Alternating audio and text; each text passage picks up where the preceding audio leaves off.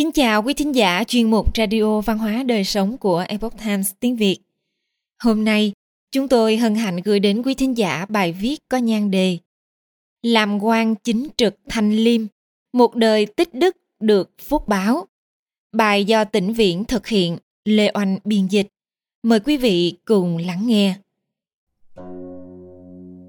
Tiền Huy là người vùng Ngô Hưng, nay là thành phố Gia Hưng, tỉnh Chiết Giang, Trung Quốc. Sống vào thời đại nhà Đường, ông từng giữ chức vụ như Hàng Lâm học sĩ, sử bộ thường thư. Ông sống một đời giản dị phúc hậu, xem trọng đạo đức lễ nghĩa, lập thân liêm khiết, được người dân vô cùng kính trọng và yêu quý. Mọi người đều khen ngợi rằng ông có phong thái của bậc trưởng giả. Sau khi đỗ đạt tiến sĩ, Tiền Huy là mưu sĩ tại huyện Cốc Thành, tỉnh Hồ Bắc. Huyện lệnh Vương Dĩnh là người rất thích kết giao với các bậc nhân sĩ, tiêu xài hoang phí, thường lợi dụng công quỹ vào các việc thỉnh mời khách khứa và tặng biếu lễ vật. Sau khi sự việc bị phát giác, ông ta cũng bị cách chức. Triều đình phái quan sát sử Phàn Trạch phụ trách xử lý vụ án. Sau khi tra cứu sổ sách của Vương Dĩnh, thì phát hiện có rất nhiều người liên quan đến vụ án – duy chỉ có tiền huy là trong sạch một đồng cũng không lấy. Vì vậy, phan trạch đã trình báo sự việc lên trên và tiến cử tiền huy đảm nhiệm chức thư ký ở công thự. Giữ mình trong sạch, chính nghĩa trực ngôn. Khi tiền huy giữ chức hàng lâm học sĩ, hoàng đế đường hiến tông thấy ông làm việc có tình, có lý, lời nói việc làm trung thực. Vì vậy rất xem trọng ông thường để ông tham gia xử lý và thảo luận các vấn đề cơ mật quốc gia. Một lần, Đường Hiến Tông cho triệu kiến riêng Tiền Huy. Tiền Huy ung dung nói rằng, các hàng lâm học sĩ khác cũng đều là các bậc sĩ trí thức được tuyển chọn kỹ lưỡng, nên để họ cùng tham gia vào các việc cơ mật. Như vậy, việc thảo luận quyết định sẽ có hiệu quả lớn hơn.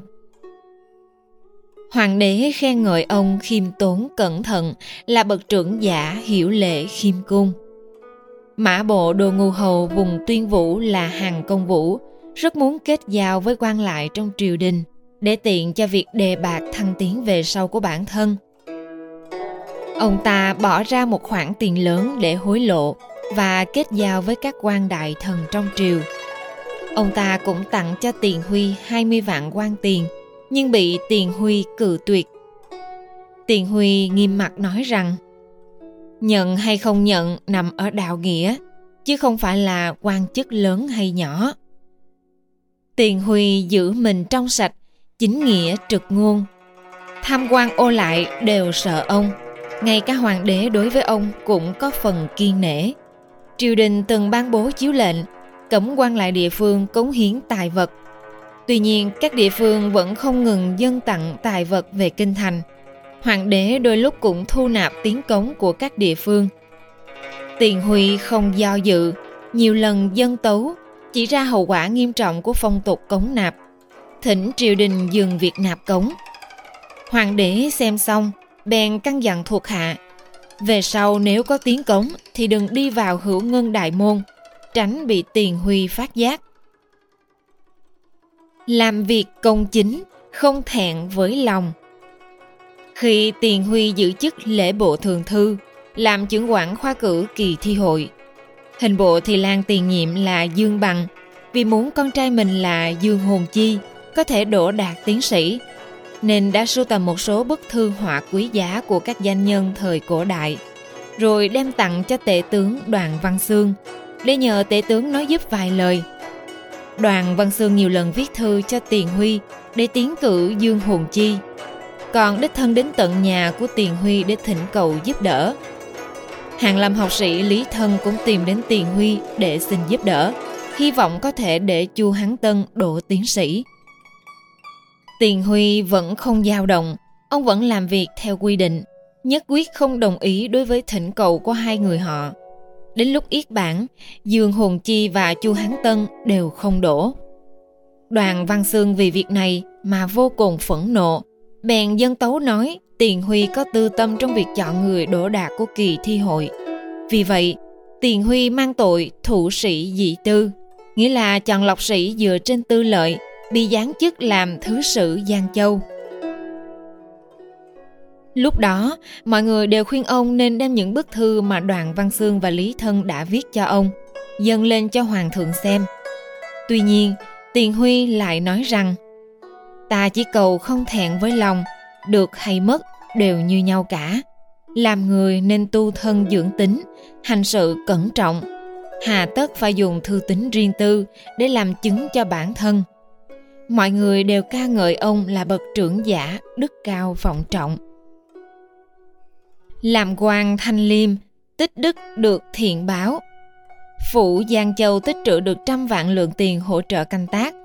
Các quan thứ sử tiền nhiệm đều sử dụng tiền này để thỉnh mời khách khứa, tặng biếu lễ vật và ăn uống tiệc tùng.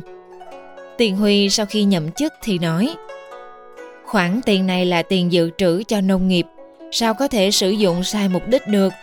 Vì vậy, ông ra lệnh dùng khoản tiền này để nộp thuế thay cho những hộ dân nghèo hoặc giúp họ thuê ruộng đất canh tác. Việc này đã cải thiện được đời sống của nông dân nghèo ở Giang Châu. Bác tính ở đó vô cùng cảm kích ông. Sau khi Đường Văn Tông kế vị, biết được Tiền Huy là người có tài đức, đem lợi ích đến cho muôn dân, do đó đã đề bạt ông giữ chức sử bộ thượng thư. Tiền Huy rất nghiêm khắc đối với bản thân, làm quan không tham lam, dốc lòng dốc sức làm lợi cho xã hội, cho bách tính. Ở nơi nào ông đến, thì nơi đó đều chính tích vượt trội hơn những vùng khác. Ông bãi bỏ các chi phí tiệc tùng để cải thiện đời sống của dân nghèo, xử lý hết sức thỏa đáng. Thiện đức này của ông đã lưu lại phúc báo cho con cháu đời sau. Con cháu của ông đều đổ đạt công danh và làm quan thanh liêm. Đây cũng chính là thiện báo mà Tiền Huy đã tích được.